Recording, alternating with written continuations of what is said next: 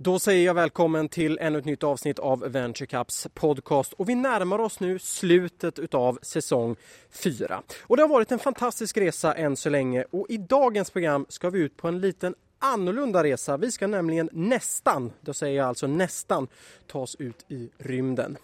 Vi ska nämligen träffa rymdentreprenören Cecilia Hatch och prata om hennes bolag Umbilical Design och hur det är att ha NASA som kund och hur vi på jorden kan lära oss mer om utveckling från rymden. Nu kör vi!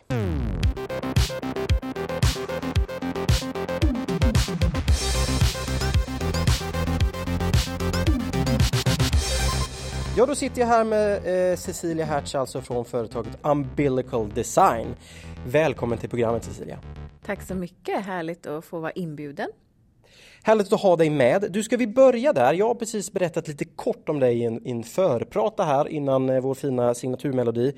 Men ska vi börja? Vem är Cecilia Hertz? Ja, industridesigner, utbildad vid Lunds tekniska högskola och eh, uppvuxen i Norrköping. Eh, när man läser på om dig Eh, och, och, när man googlar ditt namn, jag brukar alltid googla mina gästers namn, så får man alltid, kommer alltid upp allt är möjligt i, i samband med ditt namn. Hur kommer det sig? Jag brukar säga att jag är uppfostrad i den här NASA-andan och där har de verkligen everything is possible mentality.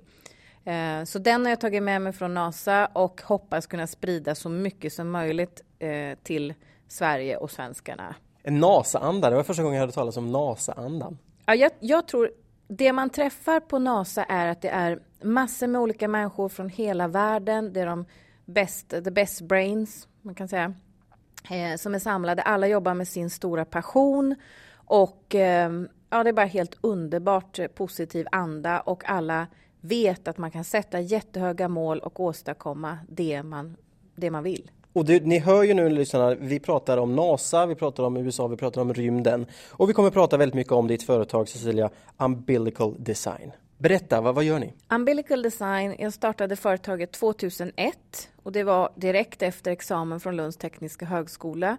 Och för det första fick man ju då höra att Cecilia, man kan inte starta rymddesignföretag i Sverige. Medan de i USA hejade på. Så att där var, hade man uppbackning. Så från början jobbade vi enbart med rymddesign för NASA och ESA som är Europeiska rymdorganisationen. Men efter några år så såg vi att här kan vi nyttja kunskaper från rymdsektorn och ta in den i massa olika andra sammanhang. Så det är det som är det stora området nu, Space Technology Transfer. Men du, rymddesign, vad är, vad är det för någon, som, någon lekman som mig? Rymddesign, det är det började med att vi började ta fram olika koncept för astronauterna så att det kan underlätta vardagen för dem på internationella rymdstationen. Sedan så tog vi fram eh, interiör till en farkost som var planerad som en rymdambulans kan man säga för att rädda ner astronauterna tillbaka till jorden om det skulle behövas. Sedan så har vi jobbat med olika koncept för boende på månen och Mars. Och eh, ja, allt som kan underlätta vardagen för astronauterna. Då undrar jag, hur, hur hamnar man, hur, hur, kommer man in på det här spåret med rymden och, och interiörer i rymden och, och, så vidare? Man kan säga slumpen eh, förde mig ut i rymden, eller hur man vill se på det hela. Ehm, jag hade fantastiska förmånen att följa med när Lund hade ett samarbete som heter Star Design Eh, Eh, Lunds tekniska högskola eh, där det var ett unikt samarbete mellan NASA och LTH att ta med så att säga, design, arkitektstudenter från Lund till NASA och då fick vi vara på plats och jobba med astronauterna, deras ingenjörer och ta fram nya koncept för, ja, för rymddesign helt enkelt. Hur är det att jobba med rymden? Vansinnigt roligt. Så jag uppmuntrar alla att börja, börja jobba inom rymdsektorn. Speciellt mer kvinnor behövs eh, till, till rymdindustrin. Um, ja, men skämt åsido så är det ju just den här man hittar människor som har ett driv och en passion människor som verkligen gillar det de gör. Och jag tror det är också en liten insikt som man har fått med åren här också att det är väldigt många personer som inte är på den plats där de kan prestera bäst. Så att jag tror att det skulle Sverige som land vinna väldigt mycket på om man verkligen tänker efter och ser var har jag min passion och, och eh, ser till att vara verksam i de områdena.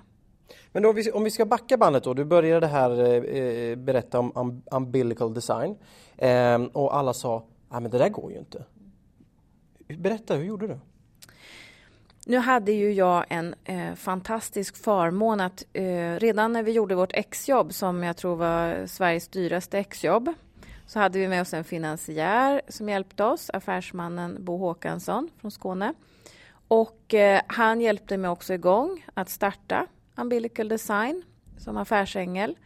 Eh, så det är ju en unik möjlighet och det är lite som jag brukar säga att jag vill också bli en Bosse en dag så jag kan hjälpa andra med drömmar och passioner och starta sina bolag. För Jag tror det är extremt viktigt att man kan eh, verkligen också starta de här bolagen som från början kan synas vara lite udda eller gå in i några nya områden. När jag, jag har träffat eh, entreprenörer för, för den här podcastserien så, så pratar alla om att ah, man måste testa sin idé mot marknaden, man måste prata med kunder och sådär. Och jag kan tänka, ja men visst ska man starta ett café, det är lätt att liksom gå ut och kolla och sådär. Men när man jobbar med rymden och ska jobba med rymdinteriör, hur, hur, hur testar man då? Frå, från min sida så var det nog ett väldigt rent Alltså att man startar utifrån en passion, att man känner att detta är det område som jag vill vara verksam inom och och eh, det är ren glädje att få vara på NASA i Houston och träffa de här fantastiska människorna. Så för min del var det mer en känsla att här vill jag jobba inom den här sektorn. Jag fick också frågan att eh, bli anställd på NASA och även av deras olika contractors. Vi hade en oljemiljardär som eh, ville starta igång bolaget eh, i USA, i Houston. Men ehm, jag tänkte Sverige. uh, och av den anledningen att Sverige har en extremt stark rymdindustri, kanske inte så många som känner till. Vi är också väldigt starka inom design och arkitektur, så att starta då ett rymddesignföretag i Sverige kändes väldigt logiskt för mig. Och hur har det gått? Berätta. Självklart så är det en, eh, var det en tuff tid i början att starta ett så pass udda bolag och också hitta de här möjligheterna att bygga varumärket. För det handlar om att ta sig till olika rymdkonferenser. Till exempel presenterade jag den här lilla rymdfarkosten på en stor rymdkonferens med tusen personer i Los Angeles 2003 när vi hade fått fram färdig interiör och allting. Um, och där hade jag ju förmånen att få ett, ett stipendie från Wallenbergstiftelsen som möjliggjorde. Så det är också extremt viktigt att det finns de funktionerna i samhället som gör att man kan verkligen ja, tillåtas att eh, testa sådana här nya, nya spår. För nu hoppas man ju att det här kan bli en stor möjlighet för, för Sverige och svensk industri.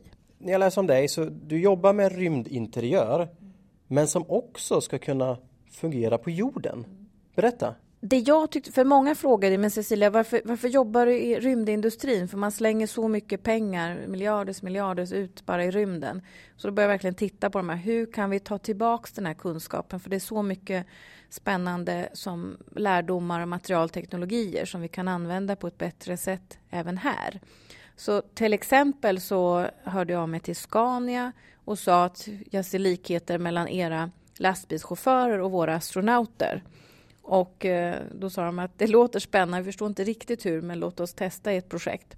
Så där testade vi bara genom att se och jämföra hur eh, lastbilschaufförerna, de lever ju också och arbetar i en väldigt trång miljö, det vill säga lastbilshytten. Och hur kan man använda tänk från internationella, internationella rymdstationen och över, överföra det till lastbilshytterna. Och det var bara rent konceptuellt, inga materialteknologier utan mer hur nyttjar man ytor på flera sätt samtidigt och så vidare. Inför den här intervjun, det, vi har ju bollat fram och tillbaka och hit, försökt hitta en tid. Du är, är sjukt eh, uppbokad och vi pratade här precis att nu, ja, men nu har du två månader här du inte i princip kan göra någonting annat. Hur, hur ser en vanlig dag ut? Um, ja, det är mycket möten, det kan vara mycket resor. Um, ja, det är resor och möten och mycket mejl. Mycket mejl säger du Cecilia, men, men jag är ändå lite nyfiken här på din start. Det låter ju som att det var ganska enkelt. Du hade affärsängen Bo med dig och sådär. Men, men från att du, du faktiskt fick pengar och bolaget startade till, till den första kunden. Hur, hur, hur bar det dig åt? Det var fantastiskt roligt med sammanträffande och hur saker och ting har, har timing. Så bara några månader efter att eh, Umbilical Design startade så läste jag en pressrelease från Arla Foods som då skulle ta fram en yoghurt bland annat för rymden för att få med den på NASA Baseline Food List. Och då tänkte jag förstås direkt, det är perfekt. Jag är ju det enda rymddesignföretaget i Sverige. Så det ringde jag upp och sa till Arla Foods varpå vi startade vårt samarbete. Så det blev den första kunden och utvecklingsprojektet. Så lite otippat då, Arla första kunden för, för rymdinteriörföretaget då? Ja, precis. Men ändå så fascinerande att, att så direkt efter så kom det en sån tydlig initiativ och satsning från, från Arla Foods. Hur, hur, hur tas det emot när, när du berättar om ditt företag? Väldigt, eh, väldigt stort intresse och speciellt med det som vi jobbar med nu som handlar mer om att rymdtekniköverföring, det vill säga hur kan vi nyttja all den här kunskapen från rymdsektorn tillbaka till jorden. Det känns som det finns en väldig öppenhet nu i svensk industri kring att titta så att säga, bortom det traditionella. Det vill säga, de kan gärna ta sig ut på en liten rymdinspiration och se vad kan vi hitta från rymdsektorn in i deras företag. Det låter ju lite nästan flummigt om jag skulle sitta på som någon utvecklingschef någonstans och du skulle ringa mig. Ja, fast jag tror att just nu, sen kan vi också ha en fördel av att vår svenska astronaut Christer Fuglesang har flyttat tillbaka till Sverige och att rymden på så sätt kommer lite närmare Sverige igen. Så att jag tror att det blir att rymden känns lite närmare samt att man förstår att man jag brukar säga att de flesta jobbar för mycket med det jag kallar för repetitiv design, det vill säga att man jobbar kanske med bara justera lite, lite grann eller att man ska förbättra någonting 5-7 procent. Medan man i rymdsektorn oftast kan åstadkomma produktförbättringar eller innovationer som kanske skapar 70, 80, 90 procent. Och då förstår ju alla att det är den riktningen som vi behöver gå. Men är det möjligt i allting menar du? Allting, nu, nu kanske man ska vara lite försiktig, men den bransch som vi tittar på nu är ju till exempel eh, byggbranschen som jag tycker är otroligt intressant och som man kan göra väldigt mycket eh, förbättringar inom och det behövs. För bland annat så står ju eh, byggsektorn för ungefär, byggbranschen för ungefär 40 procent av all in, energikonsumtion i Europa. Så där ser vi att vi behöver göra förbättringar vad gäller byggnadsmaterial, byggnadsmetoder. Och därför var jag nyligen på NASA Ames med ett team på 11 personer för att just titta på bygg, byggnader. Men du, jag som med, gamla pojkdrömmar och sådär. Hur är det att komma till NASA? Ja, det är ju fantastiskt. Så det är ju, det är ju en, eh, en lyx tycker jag att, att få ha varit där och få vara där och träffa de här personerna. Man, får en liten sån här glädjeboost eh, varje gång man har, har varit där. Och eh, allt ifrån att eh, jag kan fascineras över att nästan allt är det här är världens största när man är där och går runt på deras område. Världens största pool till exempel har de på NASA Houston ehm, för hela rymdstationen som är stor som en fotbollsplan i sig själv ligger nedsänkt i den här poolen så att astronauterna kan träna under vattnet. För som, som dyk, dykning är ju det närmsta du kan komma den tyngdlösa känslan. Och den där poolen till exempel, den tar 30 dygn att tömma respektive fylla. Då. Ett hel, en hel månad? Yes. Du, hur är det att jobba med NASA då? Nu ska vi säga, nu har jag haft en period där jag jobbat mycket med ESA också, Europeiska rymdorganisationen. Så att eh, jag, jag gillar ju när man kan också koppla ihop och få NASA och ESA jobba mer tillsammans som vi gjorde i det projektet med den lilla rymdfarkosten. Så därför så tittar jag nu på att eh, skapa samarbeten också inom det här med rymdtekniköverföring mellan NASA och ESA. Så bland annat var vi på NASA Ames San Francisco för här nu innan sommaren ehm, för att bland annat titta på dels hur de jobbar med att kommersialisera sin rymdforskning. För där är de ju mycket snabbare och mer lyckosamma. Så där vill jag också se vad kan vi lära oss från dem och ta till Sverige vad gäller att öka kommersialiseringsgraden samt att de är väldigt starka inom rymdteknik och hållbar utveckling. Och det är ju mitt fokusområde nu, att driva de frågorna, att utveckla just hållbara produkter och lösningar med hjälp av rymdteknik. Cecilia, du får det låta så himla lätt alltihopa. På något sätt så är det... Många kanske inte kopplar ihop rymd och hållbar utveckling, men det är mer lätt än man, man kan tro. För att om vi tittar på framtida boende i rymden så är ju det det mest slutna system du kan tänka dig. Och det är den riktningen vi behöver gå, det vill säga allt måste ju återvinnas, återanvändas även här på jorden. Så att det blir väldigt tydligt symboliskt värde och till exempel man måste odla sin egen mat, man kan inte ta med all mat upp till rymden. Så att det blir också en sån tydlig sak att det måste vi göra mer och mer i våra framtida städer med urban agriculture. Så det finns väldigt många paralleller som är ganska lätta att se när man målar upp den här bilden. För man hör ju ganska ofta man träffar eh, och man läser eh, rapporter och sådär om, om just nya affärsområden och så där. Då pratar man väldigt mycket om just hållbar utveckling och, och miljö på jorden. Men det här känns ju som att lyfta det både ett och två och tre steg till. Ja, och vi måste ju, om man säger så här, det som eh, min stora fascination för det här med astronauterna och se, eh, alltså komma in i det här området då för, som student för, ja det är evigheter sedan, 14, 14 år sedan, var ju mycket kring att se hur kan jag hjälpa och förbättra vardagssituationen för människor som lever och arbetar i extrema miljöer. Vad är mitt stora driv som designer. Men nu börjar vi se att den här extrema situationen förflyttat sig till våra storstäder våra växande storstäder, tänker speciellt som på Kina och de stora eh, miljöproblem som vi kan se där och hur de ja, har problem med allt ifrån luft och vatten och, och alla de här sakerna skulle vi kunna titta på hur vi kan adressera med hjälp av kunskap från rymdsektorn. Och då känner jag att då är det mitt ansvar att driva de här frågorna för att se hur kan vi bidra till att hjälpa till. Vi inledde hela det här samtalet med att säga eh, när jag googlade dig att allt är möjligt. Då ställer jag frågan, är allt möjligt? Eh, jag, jag brukar säga så här att den här allt är möjligt mentaliteten den kan ju vara både positiv och negativ så man får ha lite, lite självinsikt kring, kring detta. Men jag tycker i, i de flesta fall så är det ju väldigt positivt att ha det som ingångsvinkling.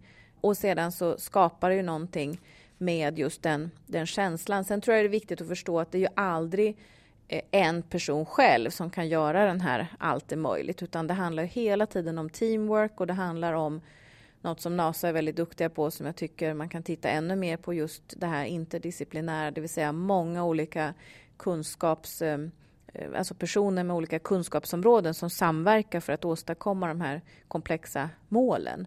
Men det är ju också en glädje att jag tycker mig börja se i Sverige nu att mer och mer insikt finns att vi måste jobba i de här gränsöverskridande mellan branscher möten. Men det, det känns ju så om, om man sitter och lyssnar och man jobbar som entreprenör, det är tufft och det är liksom man kanske är på, på gränsen till att ge upp, det kommer aldrig gå och sådär och, och sen så, så hör man det, ja men allting är möjligt. Hur hittar man den där känslan? Ja, jag tror, ja, det handlar om också att jag tycker det handlar mycket om människor, att man behöver omge sig med människor som ger den här positiva energin också.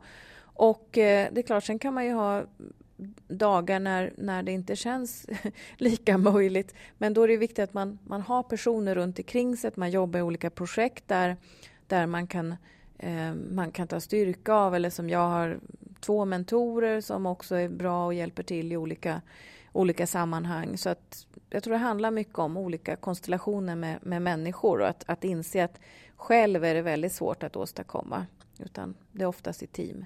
Du, vi sitter här, eh, jag sitter här med Cecilia Hertz. Ni som lyssnar, eh, ni lyssnar på Vänskaps podcast. Jag heter Anders Nyberg och vi har precis konstaterat att allt är möjligt, eller hur Cecilia? Absolut.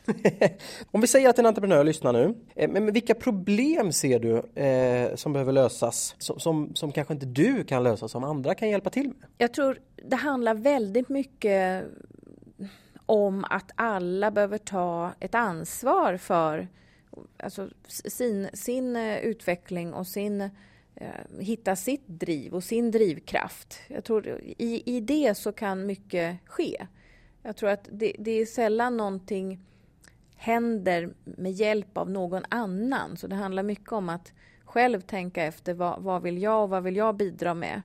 För att mer kliva fram och ta för sig av de delarna. Jag skulle också till exempel gärna se fler tjejer, kvinnor som kan vara ute och hålla föredrag till exempel. Jag har ute och hållit en hel del föredrag bland annat med förhoppning att kunna inspirera andra, att eh, andra tjejer, kvinnor starta egna bolag. Vi pratade här om drivkraft förut. Jag undrar så här, vad, vad driver dig? Det är att jobba med, med människor som, ja, som själva har en drivkraft och en passion. Alltså jag jobbar bara med de modiga företagen och eh, där man känner att man har väldigt kul tillsammans. För det är då man kan åstadkomma de här extrema målen och det är det jag har lånat med mig från NASA. Det vill säga att gärna sätta höga mål men då måste man jobba i de här interdisciplinära teamen och ja, hitta den här glädjen och energin i olika samarbeten.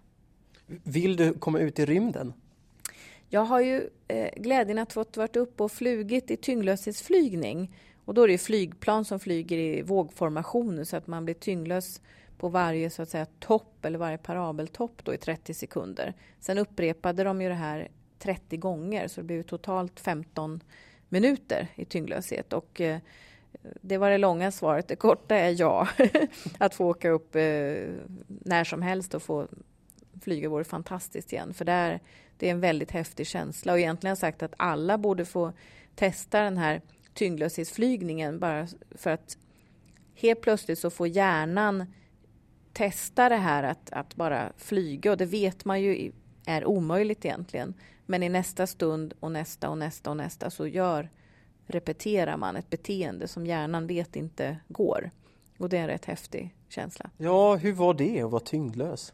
Ja, det, det, var helt magiskt och fantastiskt. Jag tror att eh, bara det stärker på den här all, redan som jag hade från början, allt är möjligt-känslan. Du, vi kommer till det här fina momentet i den här eh, podcasten eh, där förra veckans gäst ställer en fråga till dig. Och förra veckan träffade jag Steven Chad som har grundat Frilansfinans och han hade den här frågan. Ja, det låter ju otroligt spännande. Jag skulle vilja veta hur, eh, hur man på det företaget jobbar med innovationsprocesser. För det måste ju vara en vital del känns det som. Om man ska jobba i en sån speciell miljö också.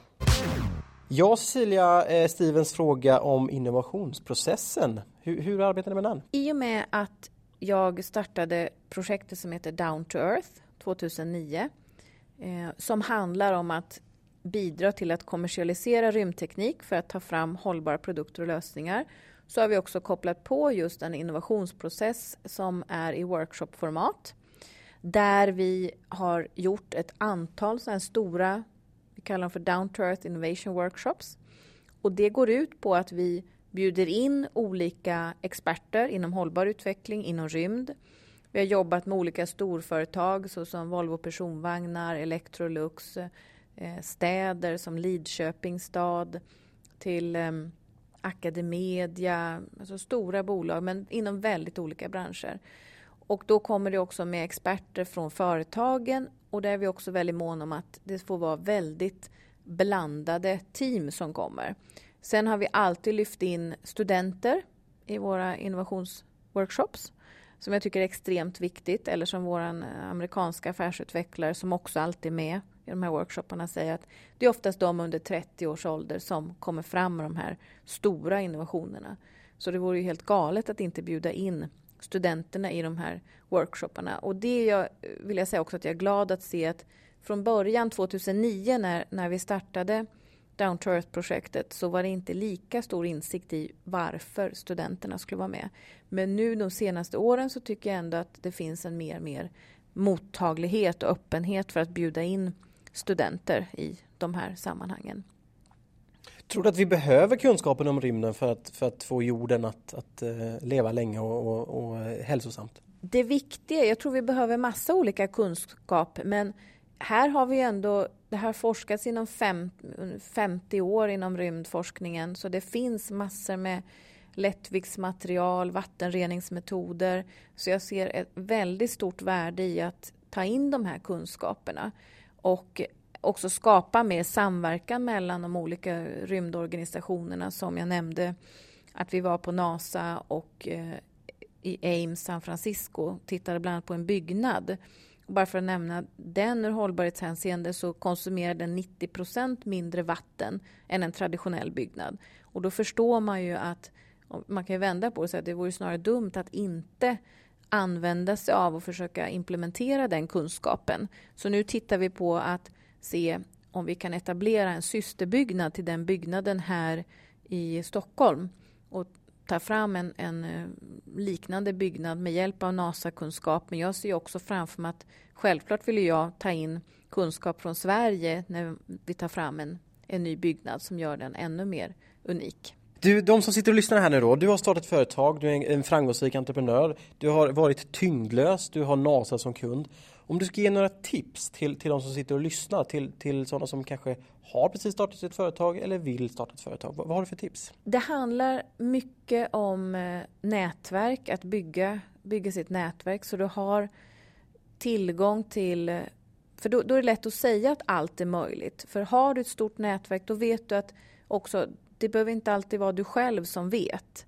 Men du vet i ditt nätverk så har du någon som som kan och, och, kan leverera. Det vill säga då kan du alltid ha en trygghet när du möter olika kunder. Att du vet att i ditt nätverk så finns det personer som kan lösa de mest komplexa frågeställningarna. Så ett bra nätverk? Ja. Och då, då undrar jag, för alla säger så, men omge dig med rätt personer och sådär. Hur gör man det egentligen? Hur gör man det? Det, det, men det är en jättebra fråga. Jag tror det handlar om att vara eh, vaken, intresserad, att man, man går också på olika... Jag vet att det är svårt, speciellt i början när man startar sitt företag, men ändå att hitta den där lilla extra energin, gå på det där extra minglet, eh, trycka in ett möte till. Eh, att, att hitta den där energierna som då också finns i de här olika mötena. Och, eh, men sagt, just i början så är det väldigt svårt för att då handlar det väldigt mycket om att få sitt, sitt företag på, på fötter och hitta kunder och så. Sen tror jag att det handlar väldigt mycket om att gå ut tidigt och testa idéer och få med sig en kund direkt från början så att man inte sitter och utvecklar för mycket bara för sig själv så att säga. Så utveckla med kunden? Ja, absolut. Du, eh, och så till eh, sist men absolut inte minst, eh, mitt favoritmoment eh, här eh, i programmet Venturecaps podcast. Vilken gäst skulle få dig att lyssna på Venturecaps podcast? Gärna Richard Branson. Är det sant? Ja, varför inte? Har ni träffats? Vi har, vi har inte träffats än, får jag väl säga. Vi, han finns ju i, i, mitt nätverk i och med att eh, Per Lindstrand som flög runt i de här luftballongflygningarna med honom. Han är ju svensk, östgöte dessutom, bosatt i England. Så att han finns ju en länk bort, kan man säga. Det är att omge sig med rätt person i det nätverket, känns det som. Richard Branson. Ja, han är ju inte fel. Du eh, Cecilia Hertz, det har varit en väldigt stor ära att ha med dig här i programmet. Eh, jag, Anders Nyberg, tackar så himla mycket för att du varit med. Jag tackar också er lyssnare för att ni har lyssnat på den här eh, podcasten med Cecilia, fantastiska Cecilia Hertz. Och ni har hittat den här podcasten på Venturecaps hemsida, venturecap.se podcast. Den finns på Soundcloud, den finns på iTunes och den finns snart också på Spotify. Jag, Anders Nyberg, tackar för mig och jag tackar också Cecilia Hertz. Stort tack, härligt och nöje att få vara med.